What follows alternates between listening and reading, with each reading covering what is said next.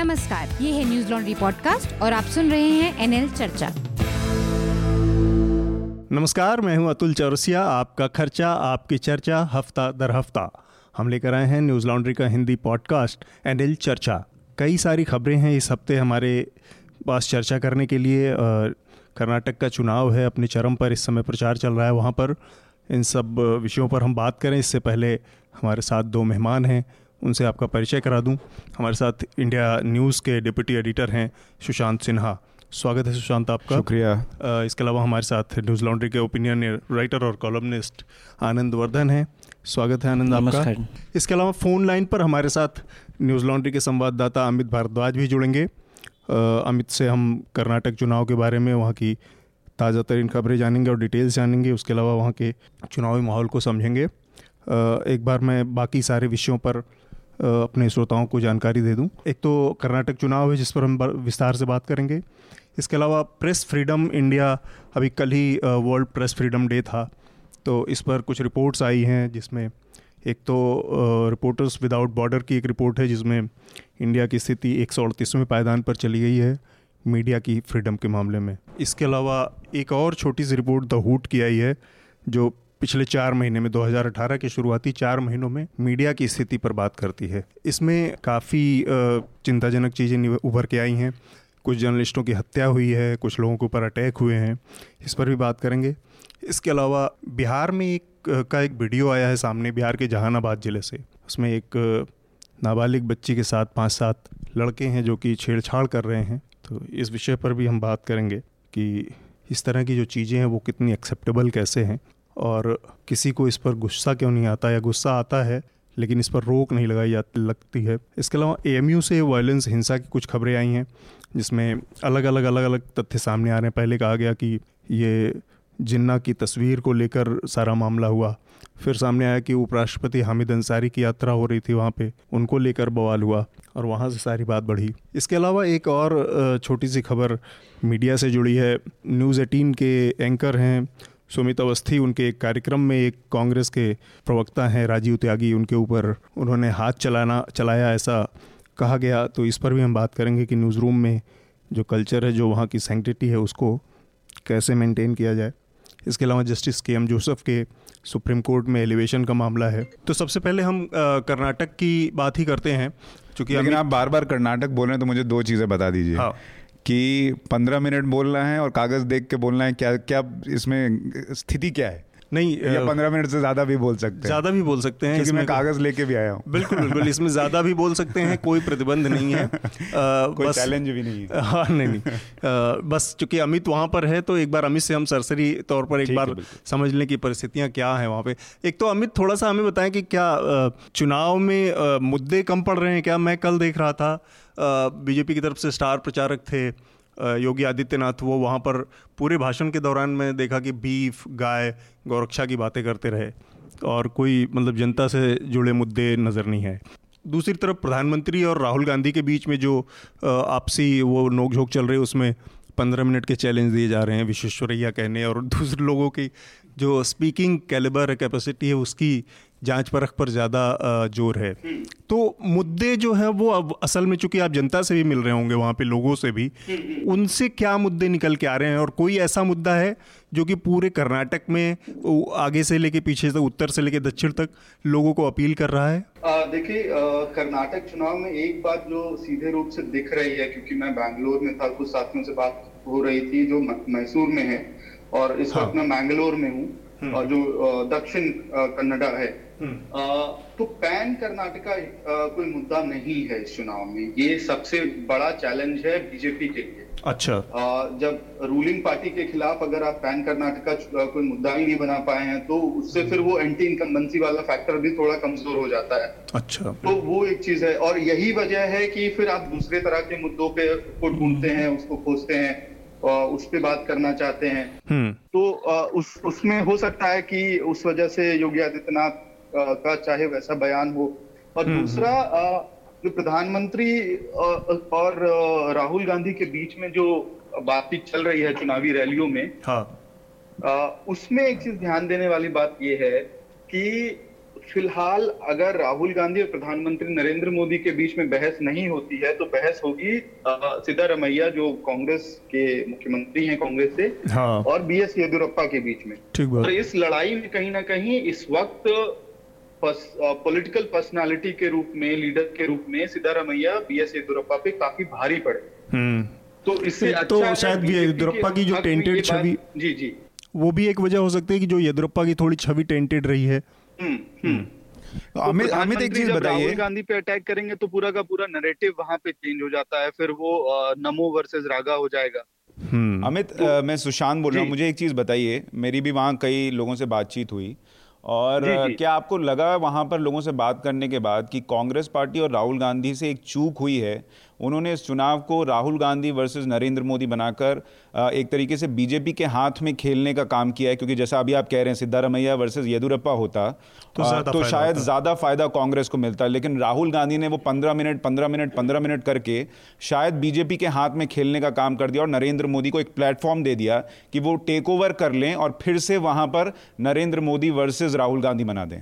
आ, वो हो रहा है लेकिन फिर यह है कि ये चीज़ें कितनी नीचे ग्राउंड तक पहुँच पाती हैं क्योंकि अब आखिरी दस दिन बचे हुए हैं आखिरी दस दिनों में मैसेज कितना ग्राउंड पहुँच पाता है नरेटिव कितना कन्वर्ट हो पाता है ये देखने लायक चीज़ होगी जैसे कि कल भी मैंने ये बात कही थी दूसरे पॉडकास्ट में कि नरेंद्र मोदी ने जिस तरह से आके अपनी पहली रैली में कन्नडा में जो बात हम्म। कही या फिर कल की रैली में जैसे वो कोस्टल कर्नाटका आ रहे हैं तो यहाँ पे कल हम्म। पहली दो लाइन मैंगलोर में वो रैली होगी तो पहली दो लाइन तू में है यहाँ की जो लोकल भाषा है हाँ। और उसमें वो जो लोकल डाइटीज हैं और जो फ्रीडम फाइटर्स हैं उसको इन्वोक कर रहे हैं आखिरी हम्म। तीन लाइन जो है वो कन्नडा में है तो हाँ। उसमें फिर वो आ, आ, जो अगेन जो लोकल लीडर्स हैं मतलब जो कल्ट फिगर्स हैं उनकी हम्म, बात हम्म। कर रहे हैं तो एक लोकल कनेक्ट का मामला है राहुल अगर राहुल गांधी और मोदी के बीच की बहस छिड़ जाती है तो निश्चित रूप से कांग्रेस ये कांग्रेस की गलती होगी। हाँ। और एक फेवरेबल गेम को वो बीजेपी की तरफ़ बीजेपी को दे देंगे बहुत आसानी से। अमित एक और चीज़ है। जी। जैसे हम लोग देख रहे थे कि रेड्डी ब्रदर्स जो बेल्लारी के हैं उनको लेकर एक बड़ा विवाद लगातार पूरे चुनाव के दौरान रहा और भारतीय जनता पार्टी ने रेड्डी ब्रदर्स और उनके परिजनों को कुल मिलाकर आठ टिकट दिए हैं। तमाम विवादों के बावजूद उनकी टेंटेड छवि और उस सब के बावजूद। तो ये आ, कोई मुद्दा है कांग्रेस पार्टी को इससे फ़ायदा मिल सकता है या ये बहुत एरिया स्पेसिफिक इशू है केवल? देखिए जिस एरिया में रेड्डी रेड्डी ब्रदर्स का इन्फ्लुएंस है या जो जहाँ पे उनके जो क्लोज एड्स जिनको कहते हैं हम्म। उनको सीट मिली है खास करके अगर बिलारी की बात करें तो वहाँ पे कांग्रेस पार्टी ने भी कोई साफ़ छवि के लोगों को नहीं फ़ील्ड किया है। वो भी दो माइनिंग बैलेंस है वहाँ पे जिनको कांग्रेस ने फ़ील्ड किया है अपनी सीट से। हम्म। तो ये वही लोकल रीजनल क्लाउड का मामला है ये उन्हीं सीटों पे लिमिटेड होगा जहाँ पे जनार्दन रेड्डी के करीबी लोग चुनाव लड़ रहे हैं हम्म। और इसमें एक जो ध्यान देने वाली बात है जो इंटरव्यू जिस बातचीत में हमसे शोभा कर्नलाजे ने जो बातचीत की है हम्म, जो कैंपेन इंचार्ज हाँ। भी हैं और मैनिफेस्टो की तैयारी में लगी हुई थी वो कहीं भी रेड्डीज बंधुओं से अपना रिश्ता छटकने की कोशिश नहीं कर रही हैं डिस्टेंस मेंटेन हम्म। करने की कोशिश नहीं कर रही हैं इनफैक्ट ये हम्म। कह रही हैं कि सीनियर लीडरशिप को तय करना चाहिए था ये सब कुछ और हम अलग नहीं कर सकते हैं हम्म। तो वो भी अगर आप स्टेट लीडरशिप की बात करें तो उसमें कहीं कोई कॉल कॉल्स नज़र नहीं आते हैं कोई कंफ्यूजन नहीं है बिल्कुल रेड्डी ब्रदर्स को लेकर ठीक बात। और सहज दिखते हाँ, हैं। लोग को लेके। आप इस समय चूँकि मैंगलोर में हैं तो मैंगलोर से जुड़ा एक बड़ा विवाद था 2008 में जहाँ पर पब में महिलाओं के ऊपर हमले हुए थे और राइट विंग ऑर्गेनाइजेशंस के लोगों ने। और अभी हाल ही में कुछ महीने पहले उन लोगों को सबको कोर्ट ने बरी कर दिया है उस मामले से। जी। तो हम्म। मंगलोर की एक छवि रही है कि वो कम्युनल हॉटबेड के तौर पे भी जाना जाता रहा है। बहुत सारे फ्रिंज एलिमेंट हैं अलग अलग अलग धर्मों के जो कि आपस में टकराते रहते हैं। तो उस तरह का एक मेल्टिंग पॉट जैसा है। तो हम्म। वो जो एक तो ये कि जिन लोगों को बरी किया गया पब हमले के मामले में वो हम्म, हम्म। किसी तरह का इशू है वहाँ पर और फ्रिंज एलिमेंट्स जो हैं ये जो कम्युनल एटमॉस्फेयर को वहाँ पर लगातार चार्ज किए रहते हैं। इन लोगों का कितना असर मैंगलोर और उस इलाके में आप देख रहे हैं? जी।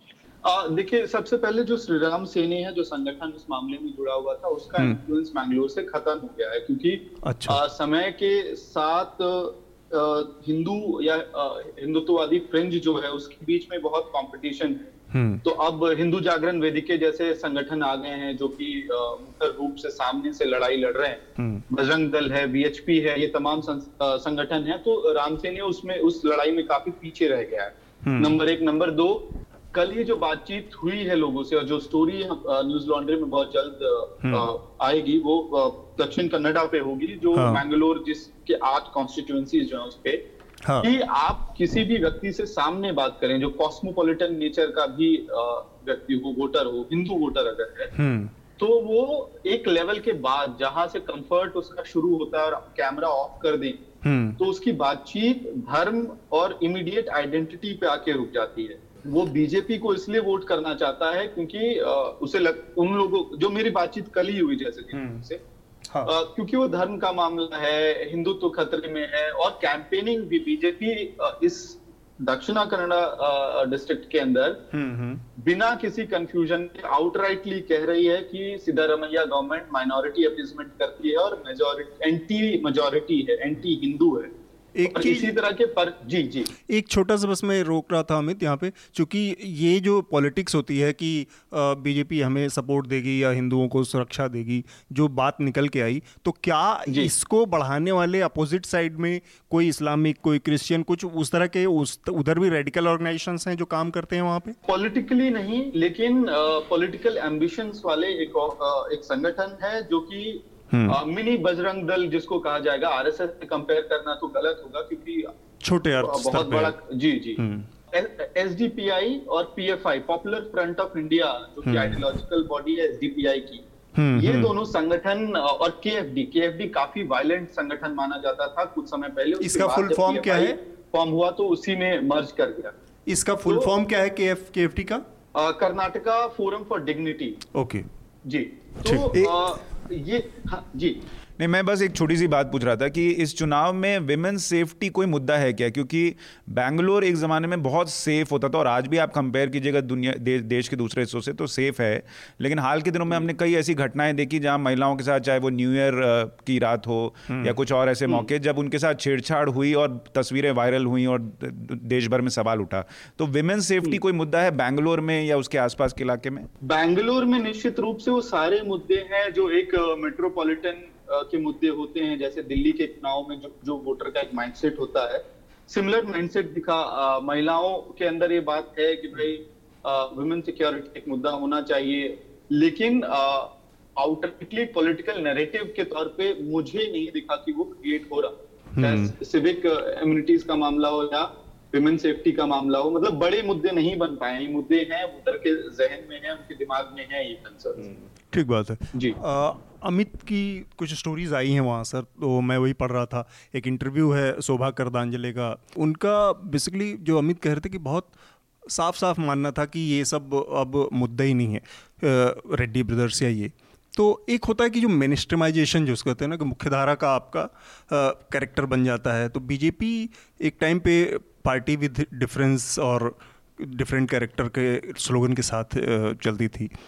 ऐसा लग रहा है कि इस चुनाव में उसने, कर्नाटक के चुनाव में, जिस तरह से रेड्डी ब्रदर्स को प्रमोट किया या उनको, उनके लोगों को टिकट दिया, जिस तरह से वो लोग प्रचार में इन्वॉल्व हैं, जिस तरह से प्राइम मिनिस्टर की मंच पर रेड्डी ब्रदर्स बैठे, ऐसा लग रहा है कि बीजेपी का उस मामले में पूरी तरह से मिनिस्टरमाइजेशन हुआ है। इस मामले में तो आनंद, आपका क्या आकलन है कर्नाटक चुनाव में बीजेपी और कांग्रेस दोनों के स्ट्रेटजी को लेके? नहीं एक जैसा कि अमित बता रहे थे कि पूरा पैन कर्नाटका कोई ऐसा मुद्दा है नहीं।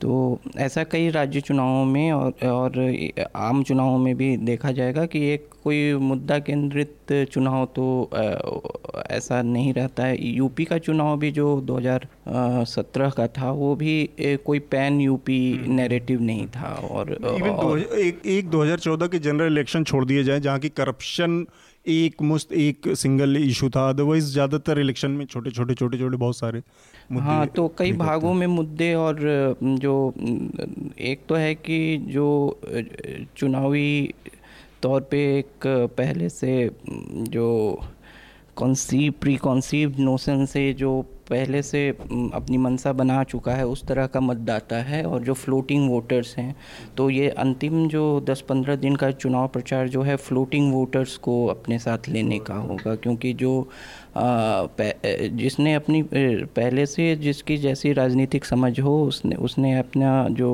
जिसे बेस वोटर्स कहते हैं वो तो निर्धारित है उसका। हाँ। लेकिन फ्लोटिंग वोटर्स को करने का। है तो दूसरी बात जो ये ये रेड्डी ब्रदर्स को ये ले को लेके जो राजनीतिक योग्यता जो है वो भ्रष्टाचार या फिर अपराध में संलिप्त होने का तो ये राजनीतिक योग्यता का कोई आधार ही नहीं रहा है कि आप भ्रष्टाचार में लिप्त हैं या तो चुनावी क्षेत्र में राजनीतिक जो योग्यता है, उसके ये मापदंड बहुत पहले ही ख़त्म हो चुके हैं। खासकर हिंदी पट्टी में तो बहुत पहले ख़त्म हो चुके हैं और कर्नाटक भी जो है जो अगर विभिन्न पब्लिक प्रॉबिटी जो है, जो जनजीवन में ईमानदारी के मापदंड है सबसे भ्रष्ट राज्यों में गिना जाता है और जो पेट्रोनेज पॉलिटिक्स है धन हम्म। को लेके माइन को लेके ये लेके तो पेट्रोनेज पॉलिटिक्स जो है वो कई और जाति समूहों को लेके भी सामाजिक प्रभाव को भी लेके भी कई खंडों से बना एक राजनीतिक प्रभाव है हम्म। तो उसको सिर्फ़ भ्रष्टाचार के दाग पे न कांग्रेस न भाजपा उससे पल्ला झाड़ ले किसी राजनीतिक से कि इन पे भ्रष्टाचार संभव नहीं है आज की तारीख वो नहीं वो मतलब जो मेन स्ट्रीम जो मुख्य धारा की राजनीति है उसमें वो व्यवहारिक अब ये पार्टियाँ नहीं मान रही हैं कि ऐसा व्यवहारिक है हम्म। तो, तो ये कि मतलब ये व्यवहारिक नहीं रह गया आज किन एक तो ये हो गया कि करप्शन एक इशू है जिसको कि किनारे रखा जा सकता है। दूसरा क्या धनबल जैसी चीज़ें होती हैं जो पैसा या जो जो स्ट्रॉन्ग मसल्स मनी पावर जो अवेलेबल कराते हैं ये लोग वो भी पार्टियों के लिए महत्व रखता है। हाँ वो भी रखता है जो जो धन का जो जैसे संचार होगा पार्टी फंड्स जो होंगे तो और वो कैंपेनिंग में जो एक मसल पावर भी फाइनेंशियल मसल ही कह सकते हैं लेकिन हम्म। मसल तो वो भी वो तो अपना अपनी भूमिका रखता ही है ठीक बात तो वो राजनीतिक एजेंडा को बढ़ाने के लिए पार्टियों ने एक की एक, एक व्यवहारिक स्वीकृति इस बात की है कि हम्म। इन चीज़ों ये चीज़ों को मान कर चलना होगा कि हम्म। हमारे राजनीतिक जीवन में ये एक्सेप्टेबल जैसी हो गई मुझे एक चीज़ लगती है अतुल कि हाँ। ये करप्शन की जब हम बात करते हैं आप देश के किसी भी हिस्से में देखिए हम्म। जब ऐसे लोगों को टिकट मिलता है चाहे वो उत्तर प्रदेश से लेकर आप कर्नाटक तक बात कर लीजिए वो लोग आपको फंड कर सकते हैं ये मुद्दा तो है ही। हम्म। लेकिन उस इलाके में उनकी पैठ इतनी हम्म, होती है कि वो आपको सीट दिला सकते हैं। ये फैक्टर भी पार्टीज़ तो के लिए सबसे अहम हो जाता है। मतलब जो चाहे आप राजा भैया को टिकट दीजिए चाहे आप रेड्डी बंधुओं को जिसको विनेबिलिटी कहते हैं विनेबिलिटी कहते हैं। जो फाइनेंशियल कैपिटल है हम्म। उसको सोशल कैपिटल में उसको सामाजिक पूंजी में और फिर राजनीतिक पूंजी में बदलने की उनमें शक्ति हम्म। होती है। एक तो चीज़ और मैं गौर कर रहा हूँ कर्नाटक में मुझे ऐसा लगता है कि भले बीजेपी दावा करे कि वो क्लियर मेजोरिटी पा लेगी लेकिन ऐसी स्थिति है नहीं अगर आप कुछ चीज़ों पे गौर करेंगे तो आपको लगेगा कि बीजेपी जो है वो चेज कर रही है कांग्रेस को क्योंकि कर्नाटक में उनका अपना संगठन वैसा मज़बूत नहीं है जैसा हिंदी पट्टी में है आरएसएस हम्म। वहाँ पर उतना स्ट्रांग नहीं है जैसा हिंदी पट्टी में और बिना आरएसएस के बीजेपी जो है वो जीत दर्ज कर ली थोड़ा हम्म। मुश्किल लगता है क्योंकि कोर वोटर को खींच के आरएसएस हम्म। के लोग जो है वो लेकर आते हैं तो वहाँ एक कमज़ोरी उनकी ये है ऐसी कमज़ोरी में ये रेड्डी बंधु येदुरप्पा वो उनकी मजबूरी बन जाते हैं। फिर आप देखिए पीएम लंदन में बैठकर भगवान बसेश्वर को याद करते हैं। हम्म, ये ऐसे ही हम्म। नहीं होता। विश्वेश्वरैया को याद करते हैं। वो कन्नड़ा में बोलते हैं। वो आप देखिए राहुल गांधी और लालू यादव की मुलाकात को इसलिए ज़ोर शोर से उठाते हैं कि जब कल को रेड्डी पे सवाल उठे तो आप बोलें कि देखिए वो भी एक हम्म, भ्रष्ट आदमी के साथ बैठा है। तो यानी वो कहीं ना कहीं चेज कर रहे हैं ये कोशिश कर रहे हैं कि हम उस रेस में शामिल हो जाएँ लेकिन ये संभव नहीं क्योंकि देवेगौड़ा को याद कर रहे हैं। क्यों कर रहे हैं? हम्म। जब आपको पता है आपको क्लियर मेजोरिटी मिलेगी। हम्म।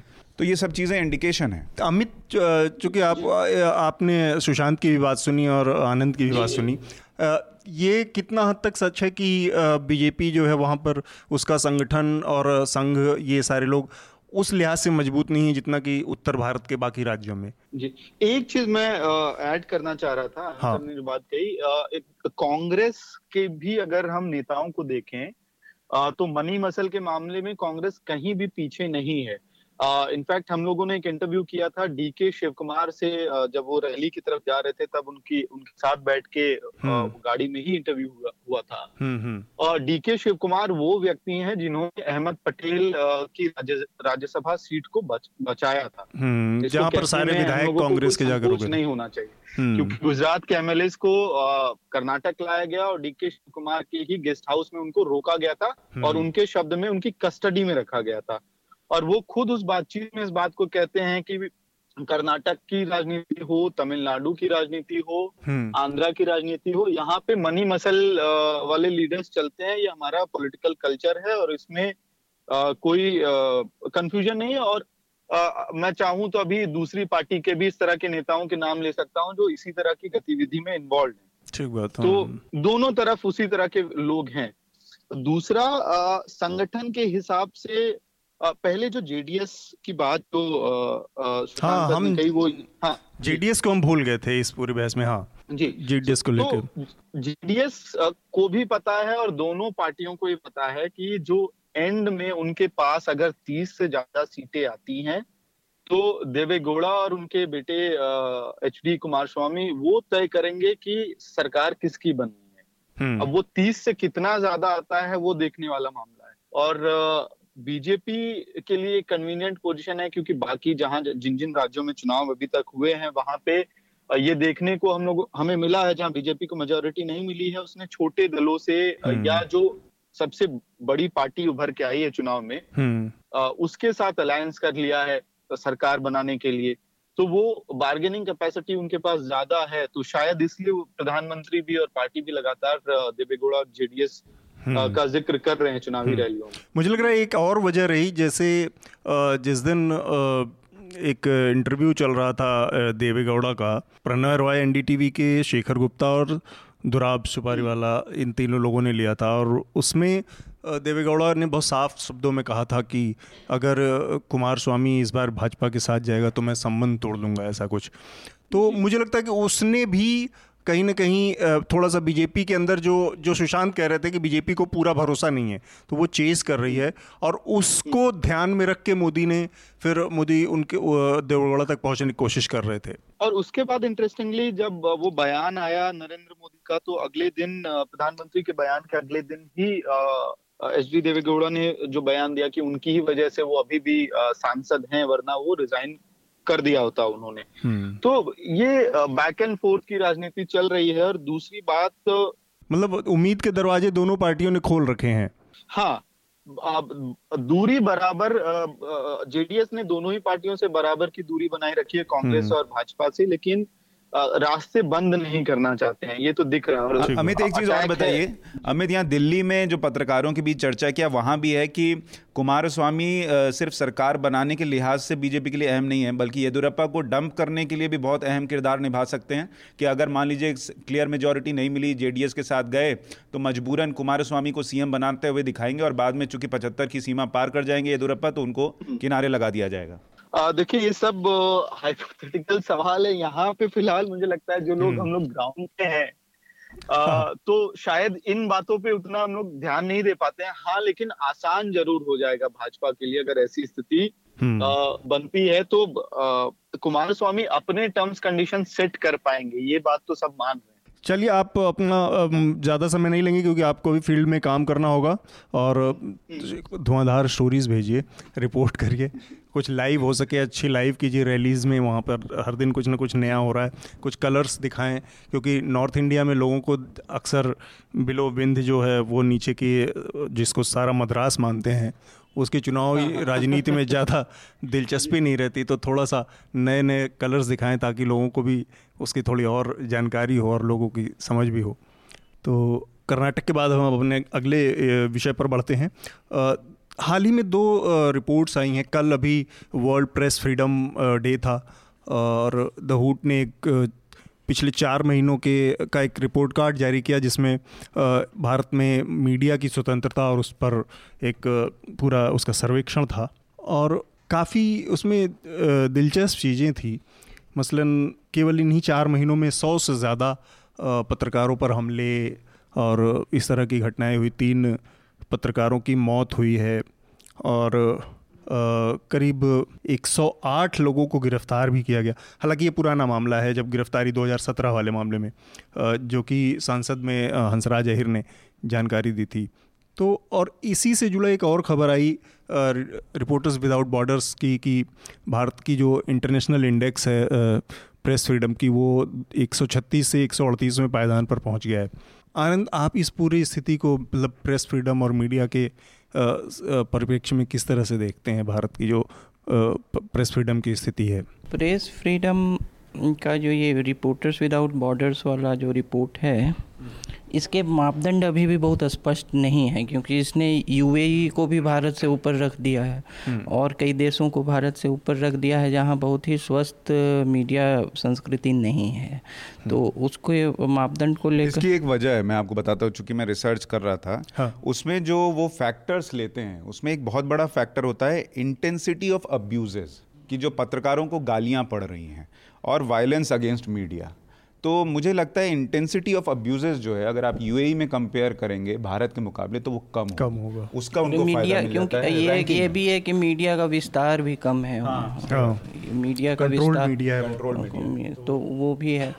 दूसरी चीज़ है कि इसके बढ़ने का एक और कारण दिख रहा है कि जो अनौपचारिक ढंग से मीडिया का फैलाव है जो अनऑर्गेनाइज्ड मीडिया है स्ट्रिंगर्स हैं हम्म। और जो आ, कभी भी मीडिया के स्वतंत्रता वगैरह की जिनकी आवाज़ दिल्ली तक नहीं पहुँचती है और जो हाँ। लोग आवाज़ उठाते हैं उन पर कोई ख़तरा भी नहीं रहता है तो आ, मीडिया फ्रीडम की ज़्यादातर बातें करने वाले लोग जो दिल्ली मुंबई में बैठे हैं उन पर कभी कोई खतरा नहीं आया है हाँ। तो, नहीं ये बहुत इंटरेस्टिंग चीज़ है तो, कि जो तो, ये बहुत ज़्यादा जितने जितनी हमले हैं हम्म। या जितनी धमकियाँ हैं ये इसमें सारे के सारे रीजनल जर्नलिस्ट हैं हम्म। तो ये इसका बहुत एक दिलचस्प पहलू है जिस पर और अलग से काम किए जाने की ज़रूरत है हाँ तो अब वो कौन थे जैनेन्द्र सिंह जिन्हें वो सपा वालों ने जला दिया था हाँ, एक दो साल पहले ऊना में उना में वो और ऐसे कई हैं राजदेव रंजन हुए हाँ। और और राजन हुए और और भी कई लोग और ये तो खैर फिर भी चर्चित हुए और हाँ। भी कई हैं ऐसे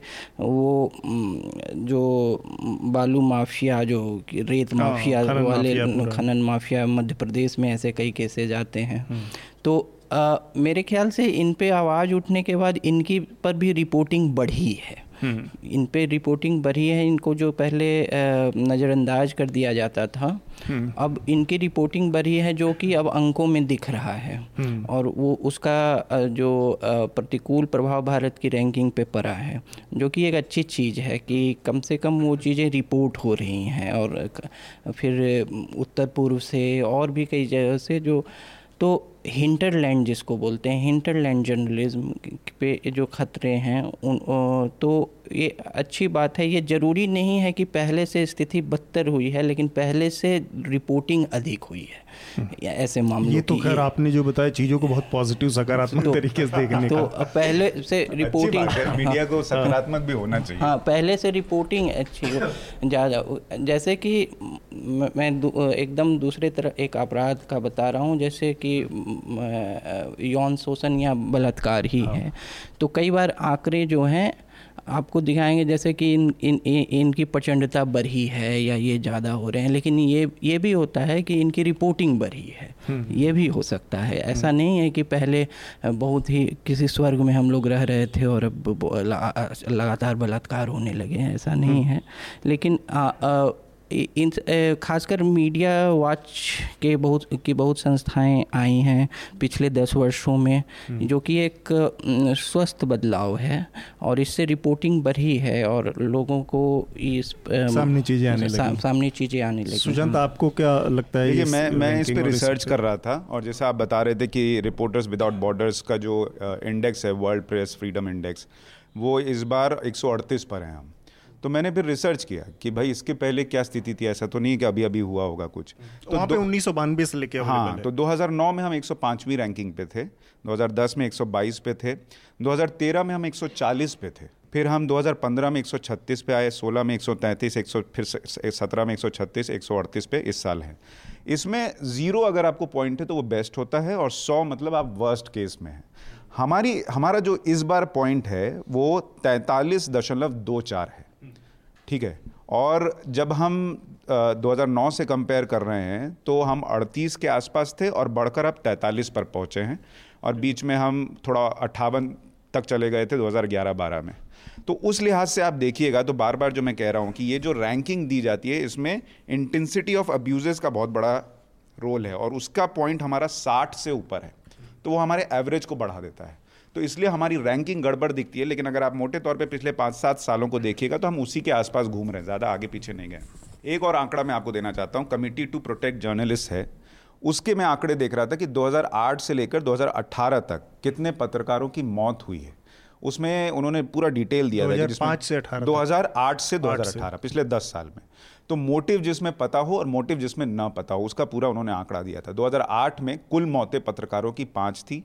फिर एक तीन दो चार छः दो चार पाँच पाँच दो इस तरीके से करके है। तो एवरेज अगर आप दुनिया भर में देखिएगा तो एक साल में कम से कम सत्तर पत्रकार मारे जाते हैं एवरेज में आपको बता रहा हूँ। ठीक है। भारत में उन्नीस सौ बानवे से लेकर 2018 के बीच 24 पत्रकारों की मौत की बात है जो इनका मोटिव क्लियर था। दुखद बात यह है कि इनमें से छियानवे फ़ीसदी केस जो हैं वो अब तक अनसॉल्व है। मतलब आप आरोपी को पकड़ नहीं पाए ये चिंता की बात है। और ये एक चीज़ और दिखाता है किसी को। इसका मतलब ये है कि पत्रकारिता में खतरा आज का नहीं है हमेशा से है। चाहे आप लैंड माफिया के लिए काम करें खनन माफिया के लिए काम करें या उनको एक्सपोज कर रहे हों। हम्म। मैंने एक रिपोर्ट ये भी पढ़ी कि ज़्यादातर लोगों की पत्रकारों की जो मौत हुई वो वॉर रिपोर्ट करते हुए नहीं हुई। वो या तो वो पॉलिटिकल स्टोरी पे काम कर रहे थे या वो किसी क्राइम इन्वेस्टिगेशन इन्वेस्टिगेशन कर रहे थे। हाँ, हाँ। तो ये हमारे यहाँ हमेशा से मैं इस बात से इत्तेफाक नहीं रखूँगा कि पिछले दो तीन साल में कुछ ज़्यादा हो गया है या ज़्यादा ऐसी चीज़ें हुई हैं। जैसे आप मसलन देखिए ये रिपोर्ट्स कैसे बनती हैं? इसमें अगर आप वायलेंस को आप गौर करेंगे आप देखिए अब इसमें राम रहीम के मामले में जिस दिन पत्रकारों पर भीड़ ने हमला कर दिया अब आप उसको कहेंगे ये पत्रकारों पर पाबंदी लगाने जैसा ऐसा तो है नहीं अब उस भीड़ को तो कोई कंट्रोल करेगा नहीं। आपको याद होगा रामपाल बाबा रामपाल की जो हम कवरेज कर रहे थे हमारे कई सहयोगियों को मार हिसार में। हिसार में। तो उनको अगर आप एफ़ में या इन चीज़ों में देखेंगे तो लगेगा ये ऑर्गेनाइज तरीका नहीं है हाँ, मीडिया को दबाने का दबाने लेकिन का। ये है मीडिया को रोकने की ही कोशिश। कोशिश। क्योंकि लोगों की अवेयरनेस अब इतनी बढ़ गई है कि लोगों को पता है कि अगर मीडिया इसको कवर करता है इस तरह से दिखाता है तो हमारी छवि नकारात्मक आएगी सामने या मैं बाद में इससे कन्विक्ट हो सकता हूँ मुझे पकड़ा जा सकता है ये वो। इसलिए मीडिया पर हमले बढ़ रहे हैं। बिल्कुल। तो मीडिया को खतरा तो के तौर पर तो हमेशा देख ही रहे हैं लोग। तो लेकिन आप ये मान के चलिए हाँ। कि मीडिया को ये खतरा हमेशा से है। जब भी हम लोग रिपोर्टिंग के लिए जाते हैं हम्म। आप भी मानेंगे कि खतरे रह मैं अभी पिछले कुछ दिनों पहले पिछले साल की बात है तीन चार महीने मैंने स्कूल फ़ीस के खिलाफ कैंपेन चलाया। उस वक्त भी मुझे इस तरीके के थ्रेट्स मिले कि बंद करो ये कैंपेन और स्कूल क्योंकि प्राइवेट हम्म। स्कूल का पूरा नेक्सेस है। हाँ। वो चला रहे हैं। आप उसमें घुसिएगा और रोज़ रोज़ एक शो करते रहिएगा कि बॉस ये क्यों हो रहा है क्यों हो रहा है? स्कूल के अंदर आप ड्रेस क्यों बेच रहे हो? किताबें क्यों बेच रहे हो? ये बंद करो वो बंद करो। तो उनका नेक्सेस भी अब इसमें भी खतरा है।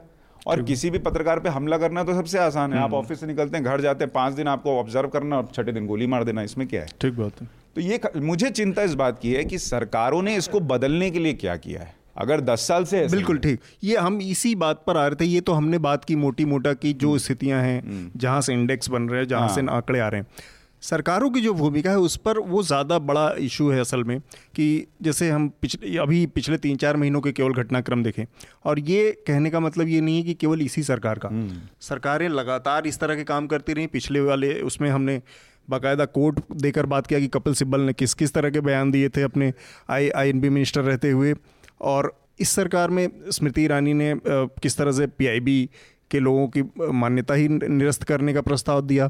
अब वो भी इस तरह पर, इस तरह की वेग चीज़ों पर, क्या फेक है, क्या नहीं, इसकी गाइडलाइंस तय नहीं है। अब आप जो गए, मैं गया, एक रिपोर्टर हमारा गया, उसको किसी ने मिस रिपोर्ट की मिस फीडिंग किया, एक आंकड़ा गड़बड़ उसका निकल आया। अब जब आपके पास इतनी एब्सोल्यूट पावर है कि आप दो मिनट में उसकी मान्यता रद्द कर देंगे, और आप किसी भी चीज़ को रख सकते हैं कि ये तो फेक है, जबकि वो उसकी फ़ील्ड में की गई एक एरर ऑफ़ जजमेंट है, या उसको ना पकड़ पाने की गलती है। और फेक तो पूरा एक दूसरा ही धंधा है। कि आप बैठ के पूरी परिस्थितियाँ गढ़ते हैं, एक कहानी गढ़ते हैं फिक्शन को एकदम न्यूज़ बनाते हैं, और तमाम चीज़ें हैं। तो फेक और उसमें तो जो सरकारों की भूमिका है, वो इस तरह से देखने को मिलती है कि हमने देखा स्मृति ईरानी का हुआ है। इसके बाद फिर अगले ही दिन उस घटना के अगले ही दिन डिजिटल मीडिया को कंटेन करने का एक पूरा इशू आया जिसमें उन्होंने एक पूरी बॉडी बनाने की बात रखी है कि किस तरह से इसकी जो इसका जो कंटेंट है उसको कंट्रोल करना है। एक चीज़ मैं तो, इसमें जोड़ूँगा अतुल कि मुझे ये लगता है कि सरकारों की भूमिका तो नहीं होनी चाहिए। हम्म। आप भले पत्रकारों को ये बोल दीजिए कि बॉस ये नहीं होना चाहिए आप लोग मिल के तय कर लीजिए। लेकिन मैं इसमें अपनी गलती यानी हमारे कौम की गलती भी देखता हूँ कि हम लोग नहीं कर रहे हैं हम्म। आप देखिए अभी हाईकोर्ट ने कई चैनल्स को फाइन लगाया है कि आपने कठुआ मामले में बच्ची की आइडेंटिटी क्यों उजागर की हम्म। ये क्यों हुआ आज पहली बार तो है नहीं पॉक्सो एक्ट में क्या लिखा है सबको पता है, पता है। है फिर भी चैनलों ने ये क्यों किया? बोलने के बावजूद सब कुछ करने के बाद चैनलों पे बाबा क्यों दिखते हैं? क्यों ऐसा कंटेंट दिखता है जो न्यूज़ चैनल्स पे नहीं होना चाहिए? हम बार बार ये कह देते हैं कि हम अभी शैशवावस्था में हैं हम ग्रो कर रहे तो बहस ये तो बच्चे रहेंगे? गलत है। बीस साल हो गया देखते बीस साल देखते देखते हो गया। कब तक आप बच्चे रहिएगा भाई? बीस साल में तो आप अपने आप में समझ जाते हैं कि मुझे किस फ़ील्ड में जाना है और क्या नौकरी करनी है। हम्म। ये कब तक बोल के हम बचते रहेंगे कि हम अभी बच्चे हैं सीख रहे हैं? तो अन मतलब सरकार वाली भूमिका पर आपसे भी जानना चाहूँगा जो सरकार का रवैया पूरे इस दौरान देखने में आया सेंसरशिप को लेके। द हुट वाली रिपोर्ट कहती है कि सबसे मोस्ट एक्टिव जो एजेंसी है इस समय सेंसरिंग की वो आईएनबी मिनिस्ट्री है इस देश में। तो उस कॉन्टेक्स्ट में आपका मतलब इस पूरे माहौल को कैसे देखते हैं? पहले तो ये देखना होगा कि किस तरह के समाचार को सेंसर किया गया और कंटेंट क्या था। तो पहले तो उसकी मेरी कुछ भी हो कंटेंट को सेंसर करने का तो सेंसरिंग का तो सवाल ही ज़ीरो से कर, वो होना चाहिए। मतलब ये देखना होगा कि राष्ट्रीय सुरक्षा से संबंधित था या क्या था। तो उसके संदर्भ को देखना होगा। उसके अभाव में उस संदर्भ के अभाव में उस पर मैं टिप्पणी नहीं करूँगा क्योंकि मुझे जानकारी नहीं है उस पर कि किस तरह का के समाचार सेंसर किए गए। दूसरी बात जो ऑनलाइन रेगुलेशन की है तो इस पर जो है जो ऑनलाइन मीडिया प्लेयर्स हैं उनमें भी एक एकजुटता चाहिए। और वो ऐसा नहीं हो कि कैंप एक कैंप के लोग एक साथ मिल गए उसमें भी कैंप्स बटे हुए हैं।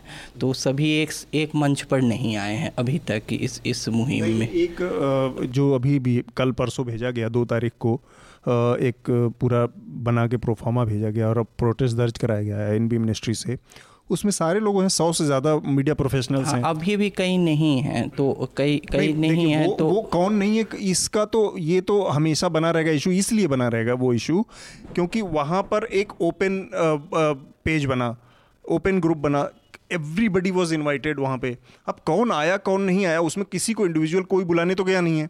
और अब आप उसमें जुड़े नहीं हैं और बाद में आप ये कहें कि इसमें ये नहीं आया या इसमें मुझे नहीं बुलाया तीसरी गया वो थोड़ी गलत बात होती तो है। तीसरी चीज़ इसमें ये है कि ऑनलाइन मीडिया रेगुलेशन जैसा कि सुशांत कह रहे थे कभी न कभी होना ही है क्योंकि हम आ, कभी न कभी होना है वो एक अवश्य संभावी जैसी चीज़ है। कि जैसे ब्रॉडकास्टिंग या प्रिंट के लिए को, कोई ना कोई जो तो विनियम तो नहीं कर सकता कि रेगुलेशन बॉडी तो लेकिन और चूँकि सेल्फ रेगुलेशन का के प्रति जो नैतिक अधिकार है वो रेगुलेटर्स खुद जो हैं खो चुके हैं क्योंकि उन्होंने ऐसा कुछ करके नहीं, दिखाया नहीं है। तो वो कहीं ना कहीं सरकार के पाले में गेंद को स्वयं भेज दिए हैं। तो वो भी एक चीज़ है। वो यही बात मैं कह रहा था कि तो हमने कि, खुद सरकार के पाले में गेंद डाल दी है हाँ। क्योंकि हम नहीं कर पाए। आप देखिए अतुल उस परफॉर्मा को मैं भी देख रहा था जिसमें कई पत्रकारों ने दस्तखत भी किए हैं और अपना विरोध दर्ज कराया है उसमें लिखा है कि आईटी एक्ट है। लेकिन उस आईटी एक्ट का क्या इस्तेमाल हो रहा है? आप भी सोशल मीडिया पर होंगे। मैं तो आजकल आश्चर्यचकित हूँ ऐसे आए बाएँ साए नाम के वेबसाइट बने हुए हैं और जिसको जो मन में आ रहा है छाप रहा है। और आप किसको किसको जाके बताइएगा कि बॉस ये वाला तो धोखाधड़ी कर रहा है ये गलत कर रहा है। तो वो बहुत भयंकर होता जा रहा है। अभी कल ही एक चिट्ठी लिखनी पड़ी जो मुख्य चुनाव आयुक्त रहे हैं उनके नाम से और बाकायदा अखबार की एक कटिंग में फ़ोटोशॉप करके ये बना दिया गया कि उन्होंने कहा है कि गुजरात में और हिमाचल चुनाव में ईवीएम से छेड़छाड़ हुई थी। हम्म। उन्होंने बाकायदा चिट्ठी लिख के कहा कि भाई मैंने ऐसा कोई स्टेटमेंट नहीं दिया है और मैं ये कह रहा हूँ कि मुझे ईवीएम में पूरा फेक न्यूज़ तो इस समय की बड़ी समस्या ही है। मैं मेरा ये कहना है कि ये ठीक बात है कि और रेगुलेटिंग रेगुलेटरी बॉडी से किसी का इनकार नहीं है। और वो इस तरह की होनी चाहिए जिसमें थोड़ा सा जो जो कहते हैं ना टूथ दांत भी हो जिसके थोड़े नाखून भी हों जो थोड़ा एक्ट भी करने लायक हो। लेकिन जो ये डिजिटल मीडिया के लिए जो प्रस्तावित किया गया आप देखिए उसमें कौन लोग हैं? दस लोगों की बॉडी में आठ सरकारी बाबू बैठाए हाँ, ये नहीं होना चाहिए ये तो मैं मानता हूँ। कौन रेगुलेट करेगा? फिर तो उसके स्ट्रक्चर पे बात हाँ, होगी कि नहीं होगी? अभी जो प्रारूप तैयार किया गया है तो वो एक जैसे कि एकेडमिक्स में अप्रोच पेपर होता है उस तरह से है। तो अब उस प्रारूप पर चर्चा होनी चाहिए। हम्म। मीडिया का प्रतिनिधित्व कितना हो उस पर होना चाहिए। और ये दूसरी चीज़ है कि मेन स्ट्रीम मीडिया के जो वेबसाइट्स हैं जैसे टाइम्स ऑफ़ इंडिया ले हम्म। लीजिए या इंडियन एक्सप्रेस हाँ। तो ये अब न्यूज़ वेबसाइट्स हैं लेकिन इन इनके अतिरिक्त जो जो प्रोलिफरेशन हुआ न्यूज़ वेबसाइट्स का हम्म। वो बहुत ही वो, वो हाँ जो प्योरली डिजिटल हैं वो बहुत खेमे में बटा हुआ है ऐसा लगता है कि एक प्रोपोगंडा के लिए दूसरा काउंटर प्रोपोगंडा है ये तीसरा तो मेन स्ट्रीम मीडिया आउटलेट्स के वेबसाइट्स के अलावा कोई हम्म। ऐसा डिजिटल प्लेटफॉर्म में वेबसाइट नहीं है जो ये दावा कर सकता है कि हम न्यूज़ वेबसाइट हैं। हम सब तरह की खबरें देंगे। हम सब तरह ऐसा लगता है कि किसी एक एजेंडे के लिए एक खड़ा हुआ है दूसरा किसी काउंटर एजेंडे के लिए खड़ा है तीसरा उसका भी कोई काउंटर एजेंडा है। हम्म। तो प्योर एक पूर्ण रूप से एक news website pure digital India के डिजिटल मीडिया में अभी भी उसका आ, की प्रतीक्षा ही है। हम्म। ये ये भी है। तो इन खेमाबंदी के कारण भी कंफ्यूजन है लोगों में। चलिए उम्मीद करते हैं कि ये जो प्रतीक्षा है जल्दी खत्म हो। हम लोग अगले अपने इशू की तरफ़ बढ़ें। बिहार से जो वीडियो आया हालाँकि बहुत ही दुखद बहुत ही आ, क्या कहेंगे उसको कि आपको अंदर से हिला देने वाला वीडियो है कि एक अकेली लड़की को इस तरह से। और केवल ये एक मामला नहीं है मतलब हाल फ़िलहाल में जो हाँ। बलात्कार के मामले दिखे कन्नौज में भी इसी तरह का वीडियो है। तो वो जो एक्सेप्टेंस है या लोग हिंसा के उस स्तर तक जो जाते हैं चाहे वो कठुआ का मामला हो या जो हमारे यहाँ 16 दिसंबर का निर्भया का मामला हो, जो हिंसा के उस स्तर तक जाने की जो एक्सेप्टेबिलिटी है लोगों में मतलब ऐसा नहीं है कि ये कोई एक या अपवाद जैसा केस है।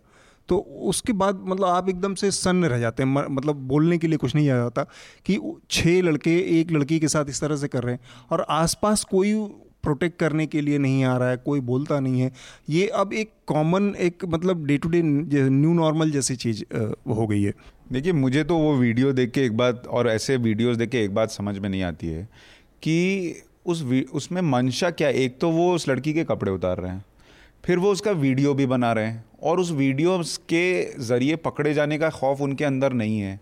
इसका मतलब ये है कि एक तो वो ये काम कर रहे हैं दूसरा आश्वस्त हैं कि मैं ये वीडियो वायरल भी कर दूँगा तो भी पकड़ा नहीं जाऊँगा जिसका मतलब ये है कि उनको मतलब हमारे जो सिस्टम का डर होना चाहिए पुलिस का खौफ होना चाहिए वो हम्म। एक पैसे का नहीं है उनके अंदर हम्म। और यही सबसे बड़ी समस्या अभी जब पॉक्सो एक्ट में बदलाव हुआ तो मैं एक दिन डिबेट कर रहा था तो उसमें एक बड़ी अच्छी बात आई कि ठीक है आप ये कह रहे हैं कि छः महीने के अंदर फैसला आ जाना चाहिए और उसमें अपील को भी शामिल कर दिया गया है हम्म। लेकिन मुझे लगता है अतुल कि उसमें एग्जीक्यूशन के लिए भी एक टाइमलाइन होना चाहिए कि आप तीन महीने के अंदर अगर फांसी मिली है तो लटका दीजिए। ऐसे दस बीस लोग लटकेंगे, तब जाके लोगों को पता चलेगा कि बॉस ये हो रहा है और ये करना बड़ा ख़तरनाक है। हालाँकि इसमें एक चीज़ है कि मेरा मतलब बहुत साफ़ साफ़ मत है कि कोई भी लॉ या कानून जो है वो प्रतिक्रिया में या गुस्से में या रिएक्शन में नहीं बनना चाहिए।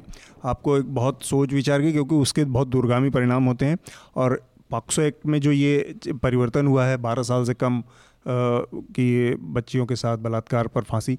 तो ये तो खैर बहुत ही एब्सर्ड है। फांसी जैसी चीज़ें किसी चीज़ का कोई डिटरेंस नहीं हो सकती हैं। पूरी दुनिया में इसके इसके उदाहरण हज़ारों दिख जाएँगे, जहाँ पे गला काटने और हाथ काटने के प्रावधान है, वहाँ पर भी चीज़ें नहीं रुकी हैं। तो फांसी ये तो मूलतः विचार ही सिरे से खारिज करने लायक है। चक्कर ये है कि यहाँ पे जो आपने कहा कि एग्जीक्यूशन कब होगा, लोगों को उसका डर होगा कि नहीं होगा वो चीज़ें हैं और उसके बाद चीज़ें जाती हैं उसके परे कि आप सोसाइटी में मतलब लोगों के अंदर अपने माँ बाप घर परिवार और लोगों को किसी और का भी डर है किसी और का भी कुछ लिहाज है कि सारा काम केवल पुलिस और इसके भरोसे हाँ, सारा काम पुलिस, पुलिस और थाने के भरोसे तो नहीं होता था बलात्कार नहीं रोक सकती हम्म। पुलिस बलात्कार नहीं तो एक हम्म। रुग्ण मानसिकता का उपज है ये सब हम्म। तो ये सब तो कोई पुलिस नहीं रोक सकती और हाँ जैसा कि सुशांत कह रहे थे कि जो किसी अपराध में का जो दंड की निश्चितता ज़्यादा बड़ा डिफरेंस है ना कि exactly. उसकी कठोरता। Exactly. उसकी निश्चितता ज़्यादा बड़ा आपको ये पता तो, होना चाहिए कि बचूँगा नहीं मैं। हाँ, अगर मैं ये हाँ, अपराध हाँ, करता हूँ कहने का मतलब एग्जीक्यूशन हाँ, मतलब अगर उम्र कैदी है हाँ, तो आप उम्र कैद कर दीजिए कर दीजिए तो निश्चितता ज़्यादा बड़ा। हम्म। तो ये जैसे कि वायरल करना उसको उसके उसका वीडियो बनाना। ये जैसे कि शोषण प्रदर्शनकारी शोषण मतलब हम्म। शोषण का प्रदर्शन करना हम्म। एक अपने जैसे सामाजिक बल के प्रदर्शन में हम्म। कि हम भी ऐसा कर सकते हैं या अपने दोस्तों के समूह में इसे ही बाहवाही का, का गिरिया बनाना एक आधार बनाना तो ऐसा नहीं कह रहा हूँ कि ये उसी पट्टी तक सीमित है लेकिन भारत के हर जगह ये सब देखा जा सकता है लेकिन उस क्षेत्र में जैसे कि अब जैसे लोक जो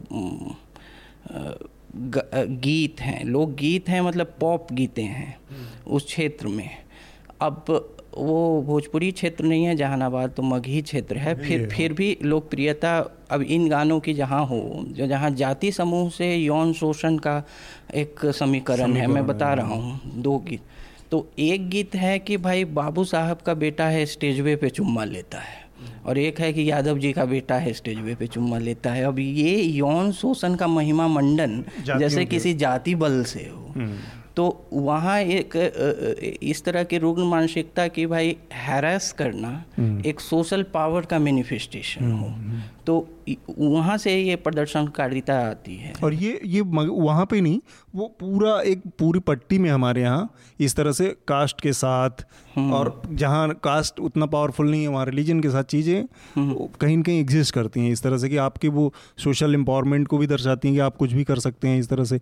अब ये जो गाने हैं इस तरह के अनगिनत गाने इस तरह के वहाँ पे अवेलेबल हैं जो कि आपकी केवल सोशल स्टेटस को ऊपर नीचे स्थापित करने का काम करते हैं। तो सुशांत आपका कुछ कहना था इसमें नहीं नहीं मैं बस वही कह रहा था कि इसके दो एस्पेक्ट जो हम चर्चा कर रहे हैं एक तो कानून का पक्ष है और दूसरा परवरिश का पक्ष है समाज का पक्ष है और दोनों ही पक्ष कमज़ोर हैं।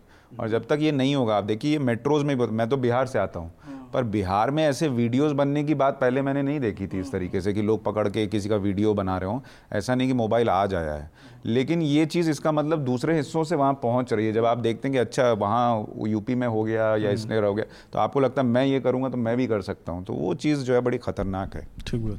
अपने अगले विषय पे बढ़ते हैं हम लोग।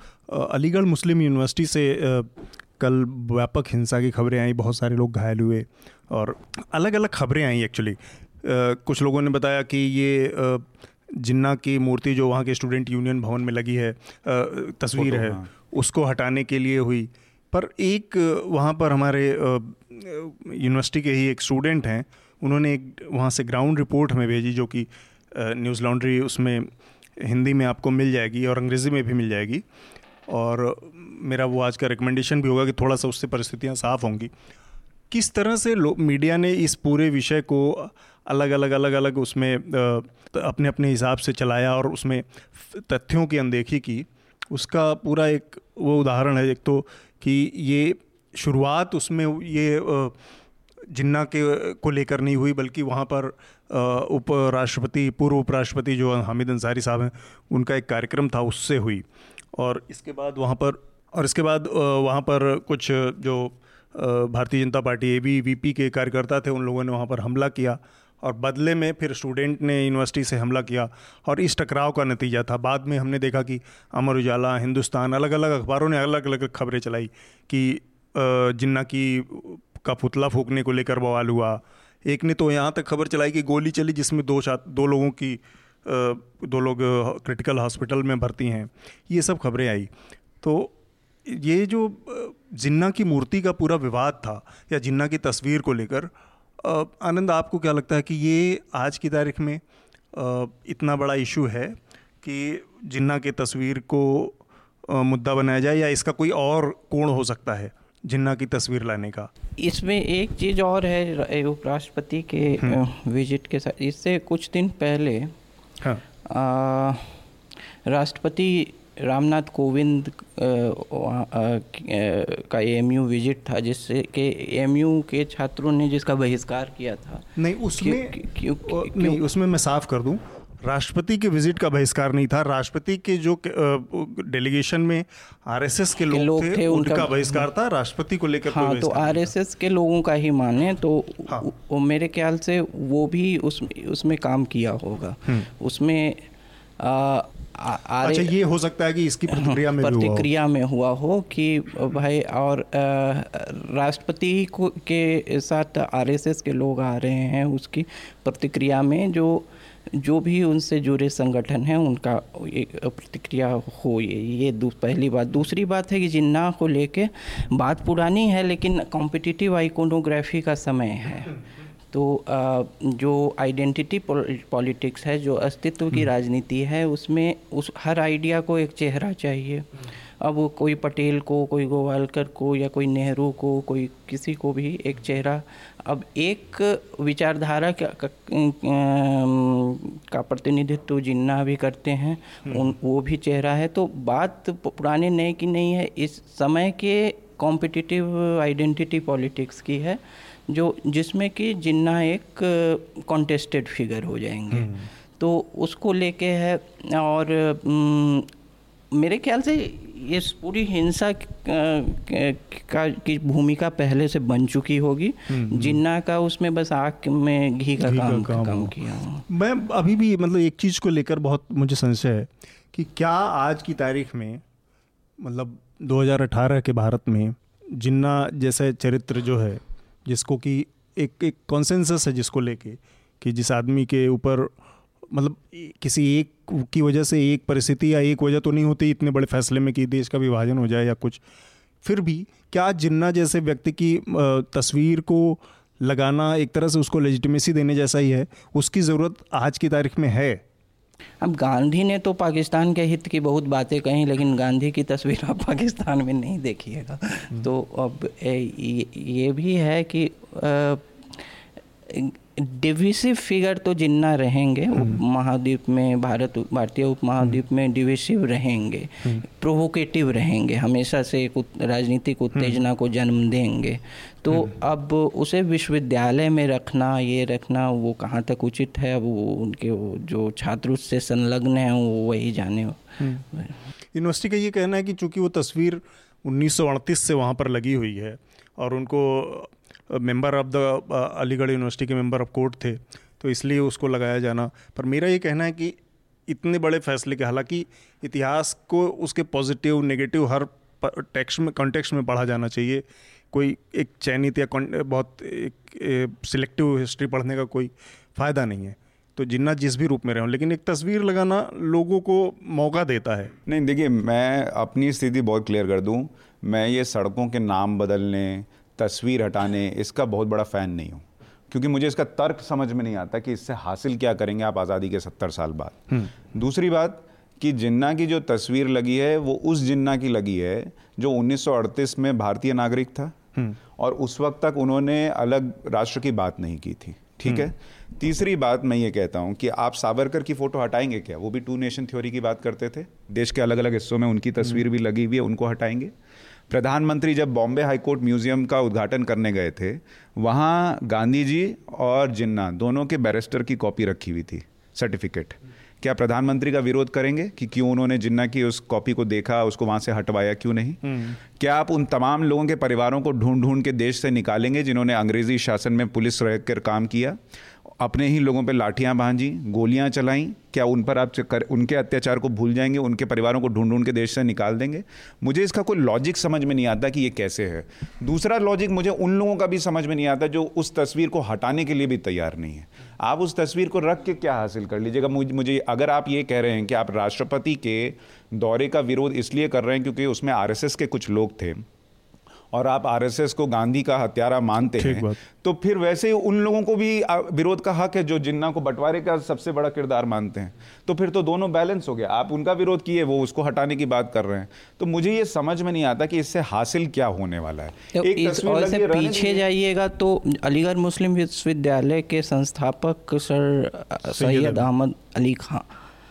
तो उनके उनकी जो फिलॉसफी में ही टू नेशन थियोरी है उन वो शुरुआती दौर में एंग्लो ओरिएंटल स्कूल जो बनाए जो बाद में विकसित होके अलीगढ़ मुस्लिम विश्वविद्यालय बना शुरुआती में वो एक लिबरल चेहरा थे हम्म। और मॉडर्नाइजर भी थे। शिक्षा के आधुनिकरण को। ये स्पष्ट मानना था कि वो अंग्रेज़ी पढ़ाई लिखाई के बहुत बड़े पक्षधर थे और उसका उनका सीधा कॉन्सेप्ट था कि भाई ये हमको अंग्रेज़ी पावर से जोड़े रखेगी तो बनस्बत हिंदुओं के राज में जाने की आप अंग्रेज़ी पढ़ो और इनके राज में रहो तो फिर आप क्या सारे जहाँ से अच्छा हिंदुस्तान हमारा गाना बंद कर दीजिएगा इकबाल भी जो है मुस्लिम राष्ट्र की बात करते थे हाँ नहीं मैं वो नहीं कर रहा हूँ मैं कर रहा हूँ आपसे नहीं कह रहा हूँ मैं कह रहा हूँ जो विरोध कर रहे हैं उनसे हाँ, पूछ रहा हूँ कि हाँ, क्या क्या फिर आप छोड़ते जाइएगा हम्म। अगर आप इसमें जा रहे हैं कि जिन्ना की तस्वीर हटाइए हम्म। तो फिर उनको उसको गाना भी बंद कर दीजिए फिर आप उन लोगों को भी ढूंढ के निकालिए जिन्होंने अंग्रेज़ों के लिए काम किया था आप पे आपके ही लोगों पे अपने ही लोगों पे गोलियाँ चलाई थी सबको निकाल हालाँकि ये थोड़ा सा सरलीकरण ज़्यादा हो जाएगा क्योंकि जिन्ना कल्ट फिगर थे जिन्ना ने नेतृत्व दिया था जिन्ना उस पूरी पूरी प्रक्रिया की पहचान थे तो जिन्ना की कोई इशू बनाना आसान लेकिन वो है। इकलौते किरदार नहीं थे जिनकी वजह से देश बट गया। हाँ ये तो मानेंगे ना सिर्फ़ एक एक व्यक्ति की वजह से देश नहीं बट सकता और भी बहुत लोग थे। और क्या हम पाकिस्तान बनना चाहते? आप कह रहे थे गांधी पाकिस्तान के लिए अच्छी बात करते थे। कराची के कोर्ट में उनकी तस्वीर लगी थी और गांधी की वो तस्वीर कराची से हटा दी गई। तो हम क्या पाकिस्तान बनना चाह रहे हैं? ठीक है नहीं एक नहीं मैं कह रहा था कि उतने ही डिविसिव हैं उतने हाँ। ही। मतलब कि उतनी ही उत्तेजना वो भी यहाँ पैदा करते हैं जिन्ना भी तो एक और चीज़ जैसे मैं देख रहा था लोग उसमें जिन्ना के बचाव में लोग ने ऐसे ऐसे तर्क गढ़े जिसने बहुत अजीब सी स्थिति पैदा की। जैसे किसी का कहना था कि इस सब की जड़ में गांधी हैं क्योंकि गांधी ने पॉलिटिक्स और रिलीजन को मिलाया और ये वो किया। पर गांधी के और पूरा अगर नेहरू का जो सबसे, मेरे ख्याल से स्टैनली वॉलपार्ट की जो जो बायोग्राफी है, जो जिन्ना पर सबसे ऑथेंटिक न्यूट्रल अगर किसी को माना जाए, जो कि ना हिंदुस्तानी है, ना भारतीय है, बहुत न्यूट्रल पर्सपेक्टिव से किसी ने जो जिन्ना की बायोग्राफी लिखी है, उसको आप पढ़ें तो ये आपको एकदम साफ़ स्पष्ट होता है कि जिन्ना अपने पूरे उसमें अहंकार में और अपने जिद में कभी इस चीज़ को गांधी को उस तरह से एक्सेप्ट नहीं कर पाए क्योंकि जिन्ना ने पूरे उस मोमेंट को गांधी ने उस पूरे मोमेंट को जिन्ना से कैप्चर कर लिया था। दूसरी बात है कि गांधी संस्कार से धार्मिक थे। हाँ। और जिन्ना जो है प्रैक्टिसिंग मुस्लिम नहीं थे, नहीं थे। वो शराब पीने वाले थे ना नमाज़ पढ़ते थे उन्होंने राजनी धर्म को उन्होंने राजनीतिक महत्वाकांक्षा का की एक सिर्फ़ विषय बनाया टूल हाँ, बनाया। टूल बनाया। हम्म। दू, दू, दूसरी बात है कि गांधी के लिए धर्म कुछ और था दा, दा, और गांधी ने कभी छुपाया नहीं वो हमेशा गांधी के लिए धर्म गांधी के लिए धर्म जो है पब्लिक लाइफ का भी एक ज़रिया था कि जो धार्मिक संस्कार हैं वो पब्लिक लाइफ में भी लाया जा सकते अनुशासन में आप रहे हैं जीवन को अनुशासित तो करें। तो दोनों में फ़र्क है धर्म के नज़रिए में भी फ़र्क है दोनों में। और उन सबको पकड़े रहने के बावजूद गांधी के सेकुलरिज्म पे कोई सवाल नहीं खड़ा कर सकता कि गांधी ने कभी भी बायोगट्री को प्रमोट किया हो कभी कट्टरवाद को प्रमोट किया हो या इस तरह का कोई बयान दिया हो जिस तरह के बयान बाद के टाइम में जिन्ना ने दिए हैं। भाई डायरेक्ट एक्शन जैसी चीज़ें कहने वाले को आप कैसे कह सकते कि वो सेकुलर आदमी था सेकुलरिज्म का उसने कॉन्सेप्ट दिया था?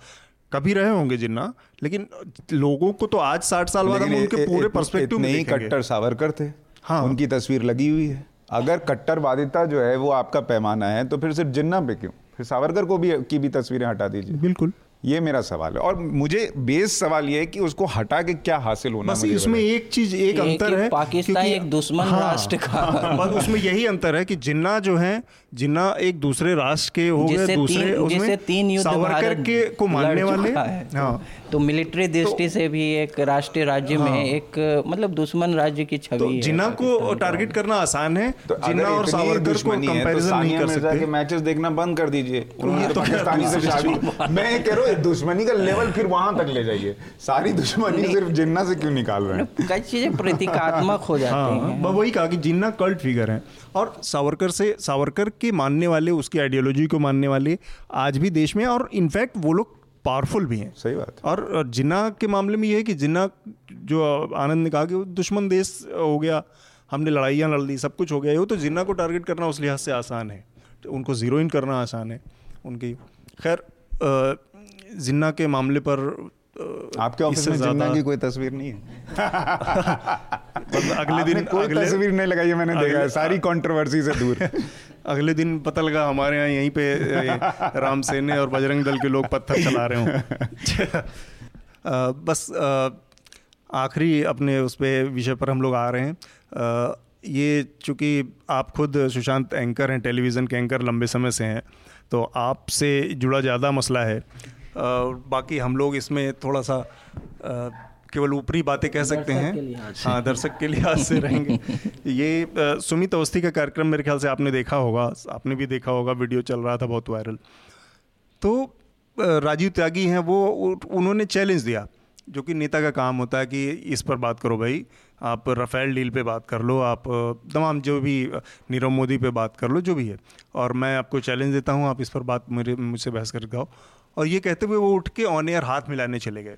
तो एक तो ये डेकोरम तोड़ना हुआ क्योंकि गेस्ट को नॉर्मली स्टूडियो के अपना एक वो होता है कि आप बहुत वहाँ हल्ला हल्ला हल, हलचल नहीं हो सकती हाथ मिलाने चले गए। हाथ मिलाने चले गए।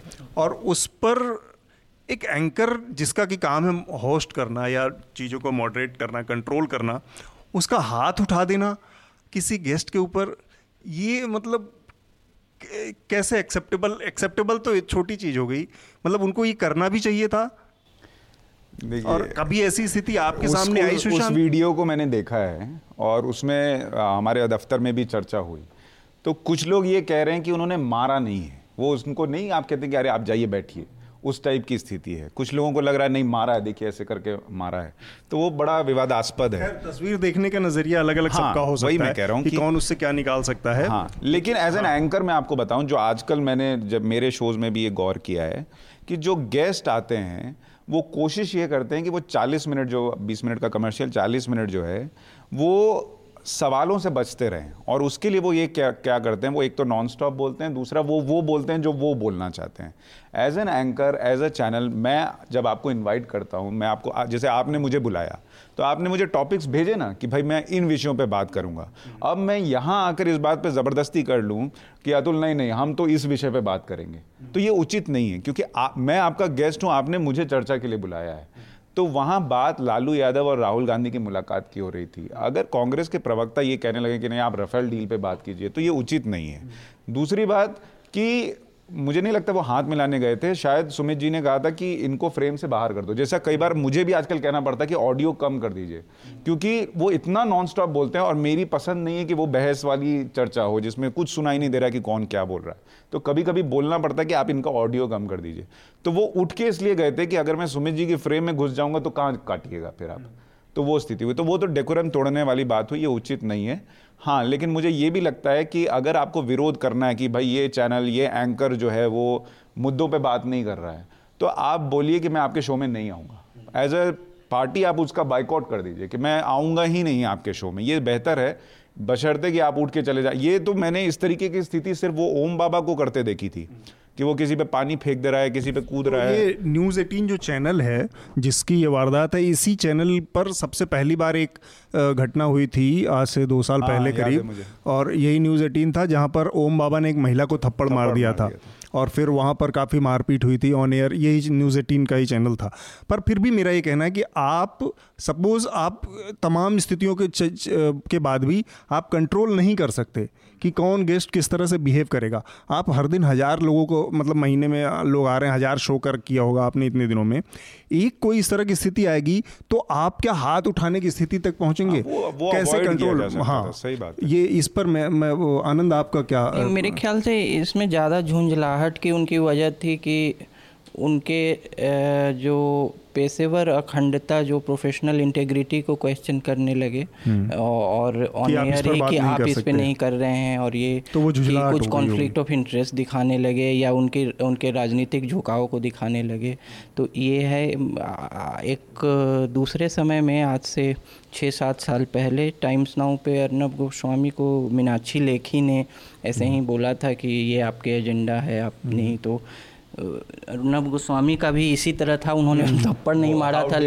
हाँ how dare you how dare you तो उनकी भी प्रतिक्रिया यही थी जब आप ऑन एयर किसी के पेशेवर ईमानदारी पर प्रश्न उठाने लगेंगे तो लगातार लगातार तो वो वो भी एक निधि राजदान ने भी संबित पात्रा को ऐसा हम्म। ही कुछ किया था। तो मेरे ख्याल से उसी सब श्रेणी में ये भी आता है कि ऑन एयर ही आप आपको आप उसके लिए लेख लिखिए जाके कि हम्म। भाई इस इन चैनलों में ऐसा हो रहा है। अब ऑन एयर ही कहने लगे कि भाई आप ऐसा हैं आप ऐसे हैं तो हालाँकि उस अनुपात में उनकी जो प्रतिक्रिया है वो कुछ ज़्यादा थी। हाँ। हालाँकि थप्पड़ मुझे नहीं लगता है मारे होंगे लेकिन नहीं, नहीं, उन्होंने हाथ से पीछे चटकाने तो, वाली बात है थोड़ा चटकाने वाली बात तो, लेकिन अगर झुंझलाहट थी। हाँ झुंझलाहट साफ़ दिख रही हाँ, थी। और वो इसी से पैदा होती है कई हम्म। बार आप लोगों के इंटेग्रिटी पे सवाल उठा दें या हाँ। आप लगातार हम्म। किसी बात को कहते रहे हम्म। तो हालाँकि मेरा अपने श्रोताओं से ये भी कहना है कि इस इस वीडियो को देख के आपको थोड़ा सा आप मनोरंजन भी अपना कर सकते हैं। और केवल इससे मनोरंजन ना हो तो आप इस तरह के पाकिस्तानी कुछ चैनलों के हाँ, कुछ वो हैं वहाँ जाए वहाँ आपको इस तरह के मारपीट के ऑन एयर स्टूडियो अनगिनत मिलेंगे। एंकरों के बीच भी मिलेंगे। हाँ एंकर आपस में हाँ। लड़ते हुए गेस्ट एंकर लड़ते हुए गाली गलौज करते हुए मतलब बहुत सारी चीज़ें हैं हालाँकि मैं गाली गलौज का समर्थन नहीं करता हूँ फिर भी। तो मनोरंजन के लिहाज से इसको देखा जाए एक बार और एंकर्स के लिए जो सुशांत ने भी कहा और आनंद ने भी कि परिस्थितियों को थोड़ा अलग तरीके से भी संभालने की क्षमता नहीं लेकिन एंकर्स का काम बहुत चुनौतीपूर्ण होता जा रहा है। हाँ। हेलमेट वेलमेट पहन के आजकल बैठना पड़ेगा वो लेकिन इसके पीछे एक चीज़ और है सुशांत कि इस परिस्थिति को बनाने में भी कुछ कुछ गिने चुने एंकरों का हाथ है कि आपने हर चीज़ को कन्फ्रंटेशनल मोड में डाल दिया है हर बहस आपकी युद्ध के तौर पे होती है और वहाँ पर जब पहुँच जाती हैं स्थितियाँ फिर बहुत कई बार हो सकता है कि स्थिति आपके कंट्रोल से बाहर चली जाए। तो वो इसी का नतीजा हो सकता है बहस तो आजकल होती नहीं है। हाँ। वो क्या है कि जैसे मैं बीजेपी के प्रवक्ता से अगर पूछूँगा कि इसका जवाब दीजिए तो वो पलट के कांग्रेस से सवाल पूछेंगे। तो मैं उनको कहता हूँ बॉस एंकर मैं हूँ। सवाल पूछने के लिए मैं बैठा हूँ। आप मेरे सवाल का जवाब दे दीजिए मुझे जो लगेगा मैं पूछ लूँगा। फिर कांग्रेस वाला पूरे आधे घंटे के शो में हर आदमी दूसरे को सवाल पूछ रहा है। हाँ वही वो मतलब सब उत्तर नहीं साउंड वाइट दे रहा है। मैंने तो इसका एक अच्छा रास्ता निकाला है कि जैसे आप आप आम आदमी पार्टी से पूछ लीजिए कुछ सवाल अगर उनको नहीं जवाब देते बनेगा तो कहेगा आप बिके हुए हैं। फिर कांग्रेस वाला कभी कहेगा आप बिके फिर कभी बीजेपी वाला बिकेगा। तो मैं कहता हूँ मैं बिक गया हूँ ठीक है आपने सर्टिफिकेट दे दिया।